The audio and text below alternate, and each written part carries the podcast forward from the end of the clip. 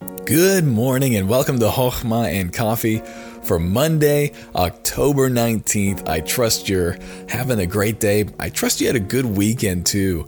I know we did. We had a fun time in church, our first ever evening service at Grants Pass Baptist Church, and it was so fun to be able to have a more intimate time for those who really wanted to go deeper in their Bible knowledge. And so I enjoyed that so much. If you're ever in the Grants Pass area, make sure you swing by and say hello. Come to our morning service or our evening service. I would love to meet you and talk with you.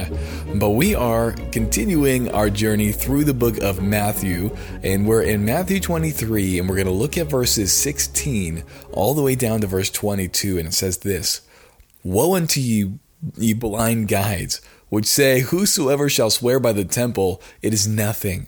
But whosoever shall swear by the gold of the temple, he is a debtor. Ye fools and blind, whether is greater, the gold or the temple that sanctifieth the gold? And whosoever shall swear by the altar, it is nothing. But whosoever sweareth by the gift that is upon it, he is guilty. Ye fools and blind, for whether is greater, the gift or the altar that sanctifieth the gift? Whosoever therefore shall swear by the altar, sweareth by it and by all things thereon. And whosoever shall swear by the temple sweareth by it, and by him that dwelleth therein. And he that shall swear by heaven sweareth by the throne of God, and by him that sitteth thereon. Now, for us, this might be interesting, thinking like, what, what's going on here?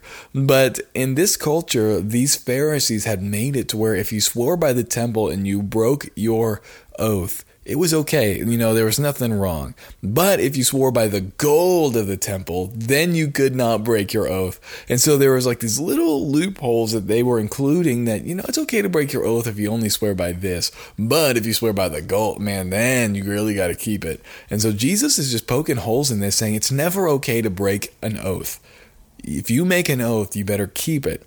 And he says, if you think that you can swear by the temple and it's not as bad as swearing by the gold of the temple, he says, okay, well, what makes the gold of the temple special?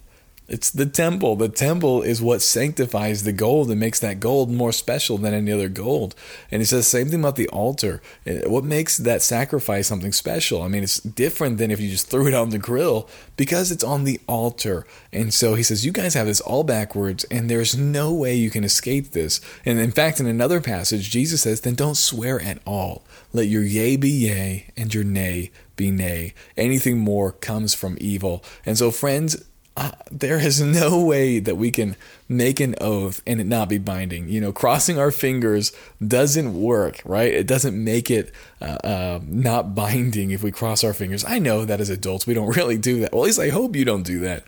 But there's nothing that can make an oath not binding. And so, friends, we need to be people of our word.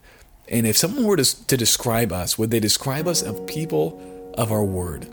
As people of our word? I hope so. And if not, may we endeavor today to make that right. Maybe we need to go to somebody and apologize for not keeping our word.